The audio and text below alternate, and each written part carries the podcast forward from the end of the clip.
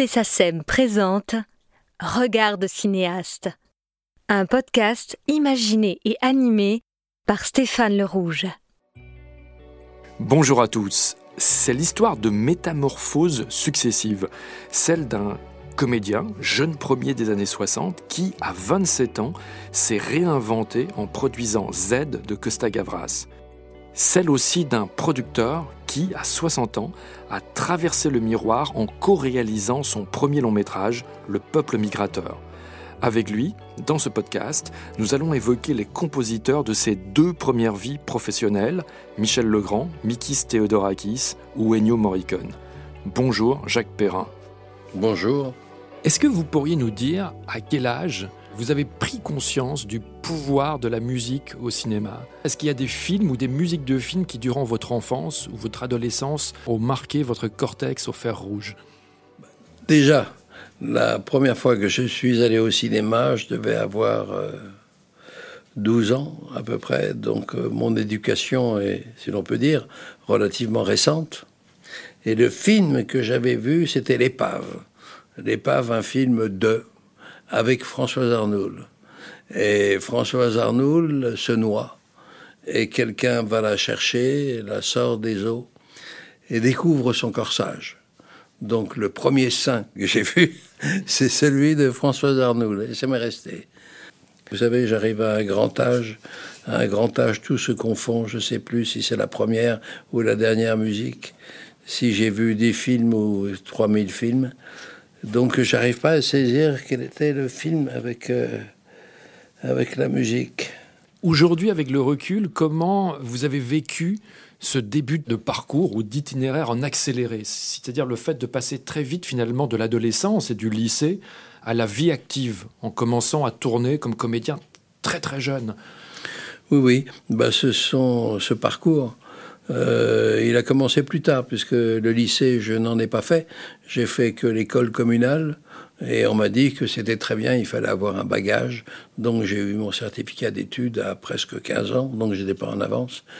Et il euh, faut dire une chose, hein, que mon père était régisseur à la comédie française, maman était comédienne, j'ai eu une sœur, Eva, qui était aussi actrice. Et nous étions euh, tous dans le chaudron de ce qu'est le théâtre. À savoir que maman euh, récitait des poèmes, non pas pour un public très large, mais chez nous. Et on voyageait euh, avec Francis Carco, avec euh, Jacques Prévert, donc suivant la diction de notre mère. Et donc c'est comme ça que j'ai commencé à appréhender la vie. Donc on peut pas dire qu'elle était très difficile, même si j'ai fait beaucoup des petits métiers mais que c'était pas une difficulté en soi, il fallait bien survivre. J'ai quitté le conservatoire très tôt, euh, parce que c'était pas mon fort, et puis c'était l'époque où le conservatoire, on apprenait une scène tous les trois mois. Donc on arrivait à bien à dire, quoi, quand même. Vous allez très vite commencer à tourner pour des cinéastes majeurs, Costa Gavras, Schoendorfer, bien sûr, Zurlini, Ruffio. Quel regard vous portiez-vous sur les musiques de tous ces films vous étiez juste, ce n'est pas une restriction comédien, donc vous n'aviez pas affaire directement au compositeur, c'était l'affaire du cinéaste. Quel regard vous portiez sur la musique une fois que vous découvriez le film terminé, mixé? Parce que vous aviez des compositeurs comme Michel Magne, Georges Delru, euh, Gainsbourg-Colombier sur l'horizon, par exemple, qui vous mettaient en musique. Je crois qu'il n'y a pas de vrai voyage sans musique. Je crois que c'est pas possible, même quand on raconte quelque chose.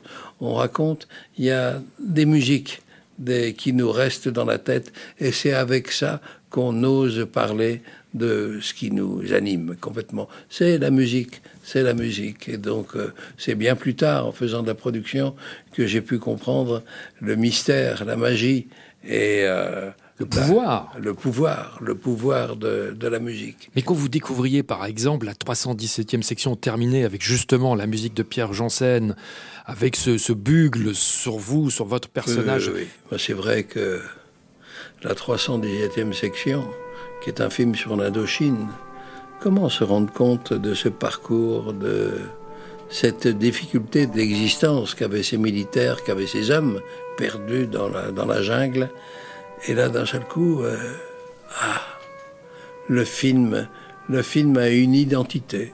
le film, euh, on comprend un petit peu quelles sont toutes les péripéties, les, trajectoires qu'ont traversé les personnages. Et d'un seul coup, on les comprend. La musique, c'est un pouvoir de compréhension. C'est d'aller vers quelqu'un. Et quelqu'un a une âme profonde, un peu indéchiffrable. Et la musique, d'un seul coup, vous rassure. On comprend.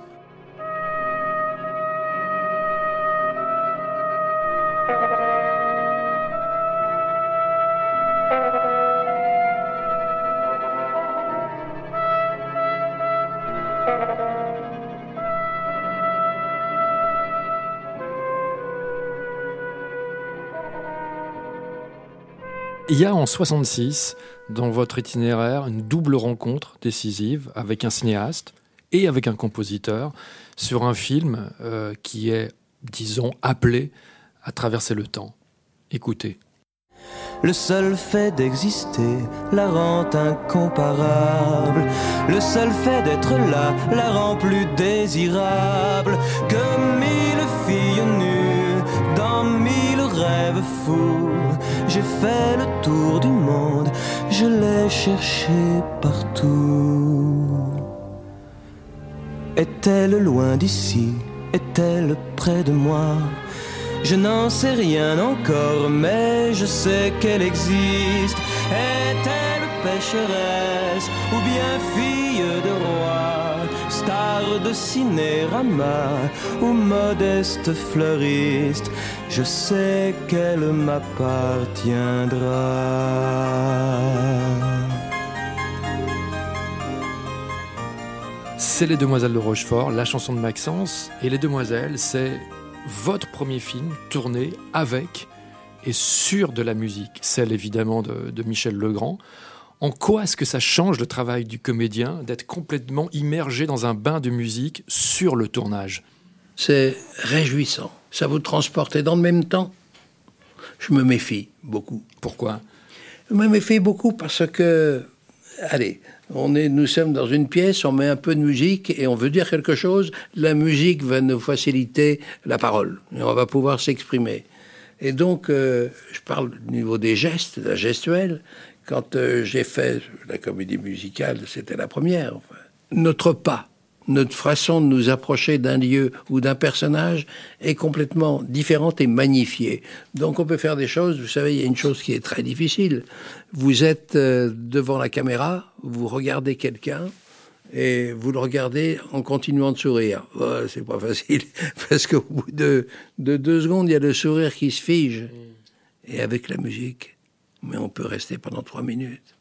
Et puis le sourire devient éclatant. Au contraire, il devient très discret. Et donc c'est toute cette palette de sentiments que l'on peut avoir qui est accompagné, qui s'exprime formidablement pour la musique. Pour la chanson de Maxence, vous êtes doublé par un chanteur qui s'appelle Jacques Revaux, et Demi et Legrand avaient cherché une voix à chanter qui soit raccord avec votre voix, parler à vous. Vous avez assisté à l'enregistrement de votre chanson? Non, non, non, j'ai découvert même Jacques Revaux après. C'est après, pratiquement quand le film était, était terminé. Mais c'est terrible parce que je suis votre voix. Comment moi j'ai fait le film, c'est ma voix. Et donc à un certain moment, bah, j'y croyais que je chantais. Et puis il y a eu une scène avec Gene Kelly. Euh, où là, Gene Kelly, il peut tourner avec un playback ou sans playback, enfin, aussi bien les gestes que la musicalité il n'y avait, pas, y avait plus de technique. Donc Jacques Demy nous a demandé, ça vous ennuie, à Gene Kelly et à moi, vous chantez, et puis vous n'avez pas de musique, le playback ne marche pas. Et je crois que c'est le sentiment d'horreur le sentiment de complexe le plus fort que j'ai eu de ma vie. Par contraste avec Gene Kelly. Par contraste avec Gene Kelly. Comment je vais faire? Et, d'un seul coup, je me suis rendu compte que ma voix était raillée, que je ne peux pas suivre différents registres. Et ils ont été très gentils, parce que on a continué les répétitions comme si de rien n'était, comme si ça avait bien marché.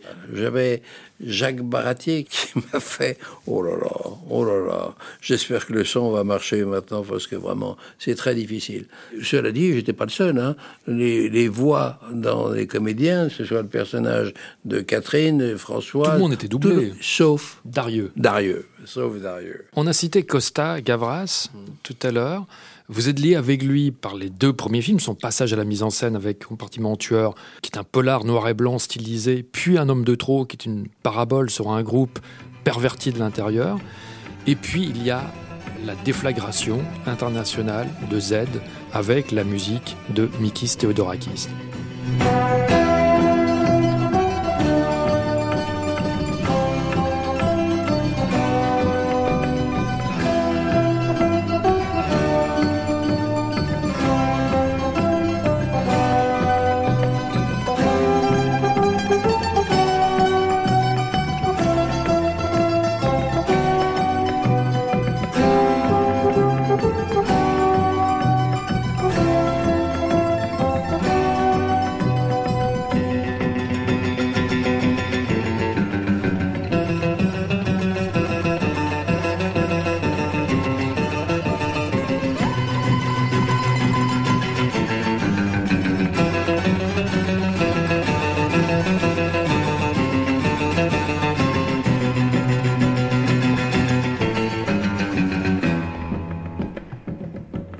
Z, c'est votre euh, traversée du miroir. Vous êtes très jeune, vous avez 27 ans, et c'est le premier film que vous produisez en créant votre société. À quelles ambitions ça correspondait? Costa m'avait euh, donné le scénario, très beau, très fort de Z. Et puis il m'a dit, euh, Jacques, écoute, je suis désolé, enfin bon, voilà, c'est normal, c'est un film, euh, comme on dit, politique, et personne n'y croit, surtout c'est en ce moment, c'est 68, donc il y a d'autres préoccupations chez les distributeurs que de faire un film politique. Et là, je lui ai dit, écoute, euh, ça, je sais pas, je m'avance, hein, mais je suis ami avec des responsables du cinéma algérien, Lagdar Amina pour ne pas le nommer, et je vais poser la question de voir si lui pourrait coproduire. Je suis allé en Algérie, et puis je connaissais bien Lagdar, et qui tout de suite, euh, le scénario, je crois, oui, il a été enthousiaste. Il a fait lire à Boumedienne, qui était donc à l'époque le président, de la République d'Algérie, puis ça l'a fait rire, et puis on a pu bénéficier de la, de la coproduction. Et puis, euh, comme ça, ça s'est fait par amitié pour avec des amis algériens et aussi parce que j'étais responsable parce que je cherchais avec Eva Christian Baratier c'est d'être d'être euh, celui qui va promouvoir la troupe. Je faisais partie d'une troupe dans Z je faisais partie des comédiens et on avait un scénario formidable et personne s'amusait à le produire. Personne n'osait ou personne n'avait envie. La production va faire vivre tout ça mais 27 ans quand même, vous aviez 27 ans. Oh oui, vous savez. Bien souvent, on dit comment vous avez fait pour porter ce film. c'est le film qui nous porte. C'est le film qui nous qui, qui, insiste en nous en disant mais ça on l'a pas rencontré, ça on l'a pas fait. Et donc quand j'imagine la palette des comédiens de Pierre Duc, ça Bezuffi, Reine Papa, ça fait c'est énorme ce qu'on avait comme comédien. Charles Denner. Donc, Charles Denner. J'étais d'une certaine façon l'agent de toute cette troupe. Dans Z, il n'y a que des gens, ben, je ne parle pas de Dux et du général, mais des gens qui refusent. Qu'est-ce que c'est bien quand dans la vie on, rencontre des gens et où avec insistance on arrive à les, à les combattre. Mais là, sur Z, donc, vous parlez d'esprit de troupe, comme au théâtre, notamment des comédiens, mais aussi les collaborateurs de création, Raoul Coutard à la lumière, Françoise Bonneau au montage, Jacques de Vidio au décor. Il y a aussi la musique. Et là, il y a une symbolique particulière, c'est le fait d'aller chercher un compositeur grec que les colonels ont exilé dans un village du Péloponnèse. Oui, oui. Est-ce que vous vous souvenez de l'aventure, de l'implication de Théodorakis dans le film? Bon, De Théodorakis, c'était la volonté de Costa. Costa, il pensait qu'il y avait des éléments qui ne pouvaient pas varier, qu'on ne pouvait pas supprimer ou substituer. Et donc la musique devait être Théodorakis parce que ça faisait partie de son histoire, de l'histoire de la Grèce. Donc c'est moi qui suis allé voir Théodorakis quand il était en prison en Grèce. Et puis, euh, je me suis rendu compte que c'était à 200 km euh, la prison dans laquelle il était. Déjà, pour louer une voiture, je savais toujours qu'il y avait des gens qui me suivaient. je trouvais ça, puis j'ai compris que c'était pas par hasard. Et puis j'ai pris la voiture. Donc j'ai pas joué à, fond de train, à prendre des virages et arrivé à quelques kilomètres de la prison. J'étais arrêté. On m'a demandé ce que je faisais. Où je, je vais voir un musicien, oui, Théodorakis. On a fait un beau film sur votre pays. Voilà. Et donc, on aimerait bien qu'il y ait tous les éléments qui vont composer cette vision, comme ça, du film. On a bien qu'elle soit partagée par Théodorakis, parce qu'il est un peu l'âme de la Grèce. J'ai été raccompagné à l'aéroport, et puis voilà. et vous n'avez pas rencontré Théodorakis J'ai pas rencontré Théodorakis. Et puis, euh, bon, voilà, et donc, euh, on a rencontré un arrangeur. Bernard Gérard. Bernard Girard, qui a été remarquable. Et qui a adapté des musiques existantes de Theodorakis. Il n'a pas trahi Theodorakis, et c'était pas tout à fait la musique de Theodorakis. Il a trouvé une traduction cinématographique. Et ça, c'était remarquable.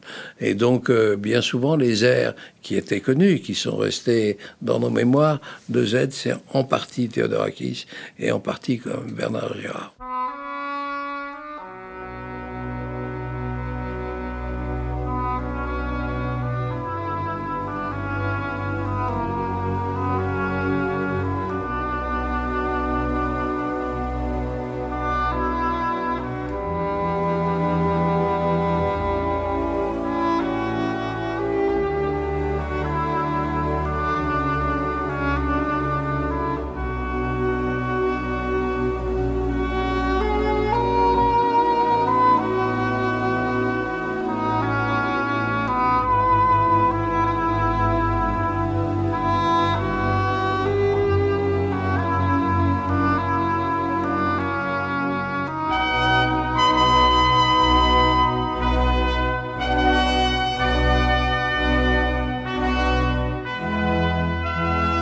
Cette musique scelle votre rencontre avec un monstre sacré, Ennio Morricone, sur un film que vous avez porté à bout de bras, avec notamment Michel de Broca, qui est Le désert des Tartares. Vous m'avez dit un jour, ça m'avait beaucoup frappé, que vous étiez heureux et fier de ce film, mais pas complètement à 100%. Et vous m'avez dit que peut-être que la musique de Morricone avait permis de compléter ce que le film n'avait pas complètement dans l'image. Mais bien sûr. C'est-à-dire? On était avec le film de Giorlini, Dieu sait si c'est un réalisateur que j'admire, mais qui a été très fidèle à Busati, qui a été, j'ose dire, hein, sur des choses que l'on estime, on peut admirer, il était trop fidèle. Et donc, dans certaines, certaines façons, il s'est un petit peu emprisonné dans l'allégorie, dans la symbolique du désert. Et son film, c'est un peu une photographie en mouvement. Et donc, il a été très très proche. C'était un hommage à Dino Buzzati. Mais la musique, justement, Morricone cite toujours le désert des Tartares. Et je l'ai vu, Morricone d'ailleurs, vous parlez du film à son dernier concert à Paris, disant que c'est une partition fascinante pour lui parce que plus la partition avance, plus le langage se dérègle. On commence sur quelque chose de clair, de mélodique, vous quittez votre famille pour aller vers cette forteresse isolée en plein désert. Et au fur et à mesure, le langage va devenir de plus en plus abstrait, des dissonances vont apparaître et on va basculer dans la folie et même dans un monde parallèle et absurde. Non, mais si c'est ce que vous a dit Morricone, vous avez eu de la chance parce qu'il m'en a pas parlé. Mais c'est, en tout cas, mais c'est vraiment, euh, euh, c'est vraiment la transformation de, de ce qu'il a écrit et qui donne. Euh, cette espèce de réalité du personnage qui s'en va dans le désert pour suivre une carrière de militaire et qui va rester six mois, un an, et que, que tout se délite. Et Morricone, à vous entendre, il a compris ça. C'est que la réalité, les paysages, difficile de dire la réalité des personnages quand c'est des étendues euh, désertiques qui surveillent un désert dans lequel doit apparaître euh, les Tartares, c'est-à-dire un fantasme qui existe.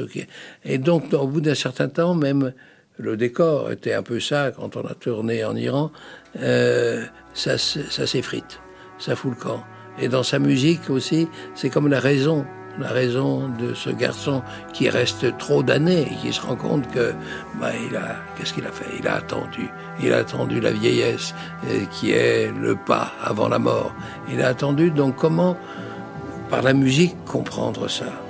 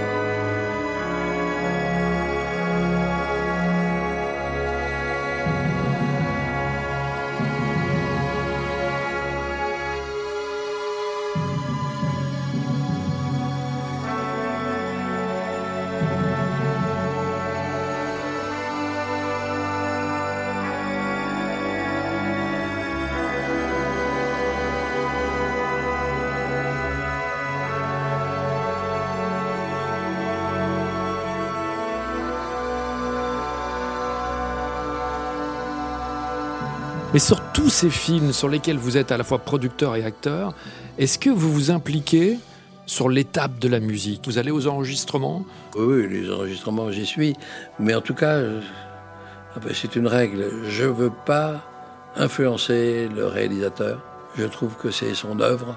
Et donc, j'arrive à un certain moment, vous devriez être un peu plus. Non, il faudrait que. Non, je ne veux pas. Et si je le fais, c'est peut-être après l'enregistrement je veux lui dire, il me semble que c'est bien, mais tu vois, ce serait encore mieux si tu accentuais un peu ça, mais je le fais rarement. Donc à chaque fois, c'est la découverte de musiciens que je ne connaissais pas, Piovani, que je connaissais pas dans le film de Maroun Baghdadi. C'est formidable, formidable. J'ai la chance d'être le premier auditeur.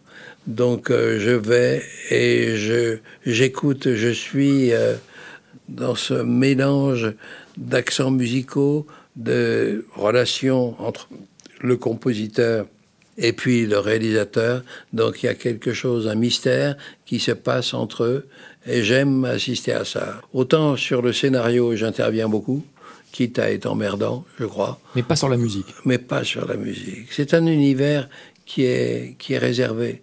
C'est un univers qui est protégé. Je ne crois pas que c'est quand même euh, arrivé à la musique.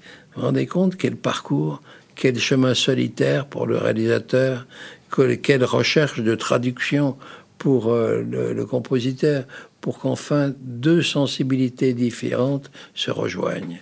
C'est quand même euh, un, don, une rencontre dans laquelle j'ai la chance d'assister. Et puis en général, alors le choix du compositeur se fait entre nous, entre le réalisateur et moi. Je n'ai pas envie de devenir un mauvais professeur, parce que je serais un mauvais. Il y a un film que j'aime beaucoup dans votre filmographie de producteur, c'est en 93-94, vous vous lancez dans un pari fou qui est raconté un siècle de cinéma français. Retrouvailles avec Michel Legrand 20 ans, après, 20 ans après. Après Rochefort. Alors il y a eu un film sur les 100 ans du cinéma qui a été fait par Bertrand Tavernier, euh, qui est très bien. La différence, c'est que Bertrand se penche sur sa jeunesse, sur sa formation au cinéma. Et donc, euh, c'est un long apprentissage personnel pour découvrir ce qu'a été, ce qu'était le cinéma. Nous, ce que nous avons fait avec Claude Sautet, avec euh, Christophe Baratier, Alain Corneau, Alain Corneau, euh, et donc les premières choses que l'on a faites, chacun vous prenez un papier et on va citer les 20 films qui nous semblent les plus importants c'est pas les plus importants, ce que vous appréciez le plus, chacun. Et sur les 20, il y en avait à peu près une douzaine où on se retrouvait. C'était les mêmes, les mêmes films. Et puis après, on a continué euh, avec euh, un chef d'orchestre des images. Pierre Philippe. Puis qui était Pierre Philippe, ça, qui parlait du film et de son œuvre. C'était son œuvre. Je comprends très bien que ça peut se considérer comme ça. Michel Legrand a fait quelque chose de magnifique. Mais vous, imaginez pour lui, sur ce film qui s'appelle Les Enfants de Lumière, on n'a pas cité le titre du film, à quel point c'était un pari. C'est-à-dire qu'il fallait trouver une écriture musicale qui unifie toutes les écritures du cinéma français. Unifier 2000 voix en une voix. Avec euh, toute la légende du, du cinéma qu'il a su exprimer. les scènes de grandes batailles, les films historiques, et Dieu sait, c'est dans l'histoire du cinéma. On avait l'impression que, mais c'est la musique de ce film, je me souviens. Mais non, c'est la musique de Michel Legrand. À la façon dont se faisaient les musiques des films il y a 30 ans, il y a 40 ans, il y a 50 ans. Et donc, ce qu'on avait voulu avec Pierre Philippe et avec euh, les co-réalisateurs, les co-auteurs, c'est que chacun retrouve son cinéma.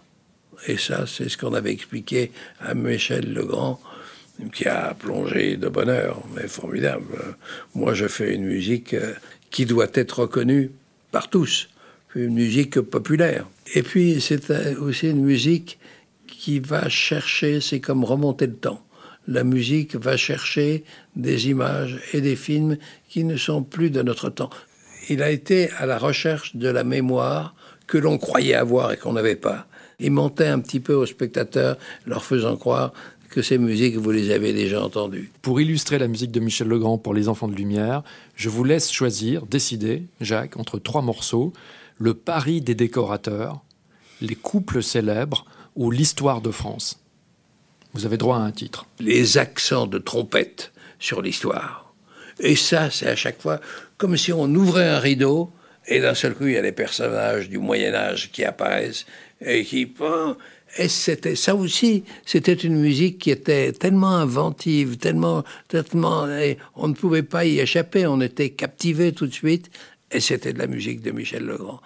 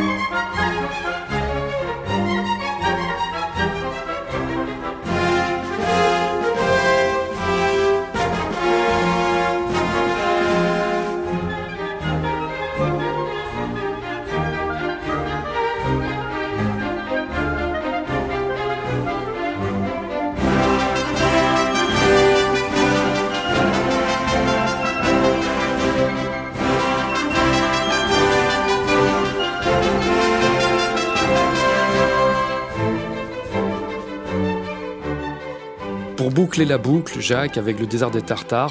Je pense à Ennio Morricone, je pense à vos retrouvailles à son dernier concert parisien, son concert d'adieu à Bercy, c'était en 2018. Ennio Morricone a été un peu réactivé, je dirais, en 1987 par un jeune cinéaste sicilien sur un film qui était pour lui bouleversant, parce que ce film est arrivé dans la vie de Morricone, et ce cinéaste est arrivé dans la vie de Morricone au moment où Sergio Leone venait de partir. Morricone a vu comme un transfert de génération auprès de lui, c'est-à-dire qu'il y avait un frère de cinéma qui disparaissait, et un fils de cinéma qui apparaissait. Le film s'appelait Cinema Paradiso, Nuovo Cinema Paradiso, le metteur en scène Giuseppe Tornatore, et vous êtes dans ce film, le petit Toto, devenu adulte, et sur ce film, Tornatore avait demandé à Morricone de reconduire la méthode fondatrice d'avec Sergio Leone, c'est-à-dire d'écrire et d'enregistrer la musique en amont du tournage, de façon à ce que vous, Jacques Perrin, vous puissiez jouer en musique sur le tournage, notamment quand vous revenez dans le cinéma euh, désaffecté, ou évidemment sur la séquence finale des baisers. Giuseppe Tornatore, il voulait vraiment que cette scène soit intense d'émotion. Donc il a fait le pari, est-ce que c'était juste ou pas, d'avoir, comme vous le dites, euh, une musique préenregistrée. Et donc euh, j'ai été mis dans ce petit cinéma et euh, il m'a dit voilà j'ai fait un truc, c'est baisé, tu l'as lu, ça te plaît bien. Donc on les a collés et personne ne les a vus. On va le projeter et en même temps on va tourner. Donc tu vas les découvrir comme les spectateurs à la fin du film le, verront. Et la musique en plus. Et la musique en plus. Et donc tout le monde, les techniciens, avaient été prévenus. Et donc, le machiniste avec son chariot, le travelling, les, électriciens qui étaient en train de tourner euh, le, le, projecteur, et puis les gens autour de la caméra. je savais qu'il fallait que ce soit intense d'émotion. Attention, silencio. Et dans silencio, je vois tous les gens qui presque tremblent. C'est pas tout à fait ça, mais donne l'impression de trembler. Et la musique commence. Le travelling est poussé. et la plupart des techniciens pleuraient. Avec euh, l'émotion qu'ils étaient persuadés de rencontrer. Donc, vous savez, on a toujours euh, trois yeux. Hein. Le troisième, c'est celui qu'on voit pas, qui regarde sur les côtés. Et donc, j'étais. À un certain moment, c'était pas être, mais je vais jamais être à la hauteur des émotions qui sont autour de moi. On a fait une prise, une seule prise. Et Giuseppe a dit non, c'est bien, c'est suffisant. On fait une seule prise, pas d'autre. Donc, c'est de dire que les techniciens, que les collaborateurs du film ont été saisis par le film, ont compris le, périple d'émotion du réalisateur et voulaient jouer en même temps que lui. Ça a été une scène euh, où l'acteur, les techniciens ont tous pleuré. ont tous pleuré. Mais c'est-à-dire qu'il y a, c'est un souvenir euh, vraiment très très fort de, de, vous voir assister à ce concert de Morricone en 2018 et de vous voir, vous, spectateurs, voyant Morricone dirigeant sur scène, aux dernières minutes de son dernier concert en France, cette musique qui est indissociable du cinéma de Tornatore et euh, de vous, Toto adulte, dans cette scène finale qui est, on peut le dire, une déclaration d'amour au cinéma. Très bien dit, tout à fait, c'est bien ça. Merci Jacques Perrin. Merci à vous.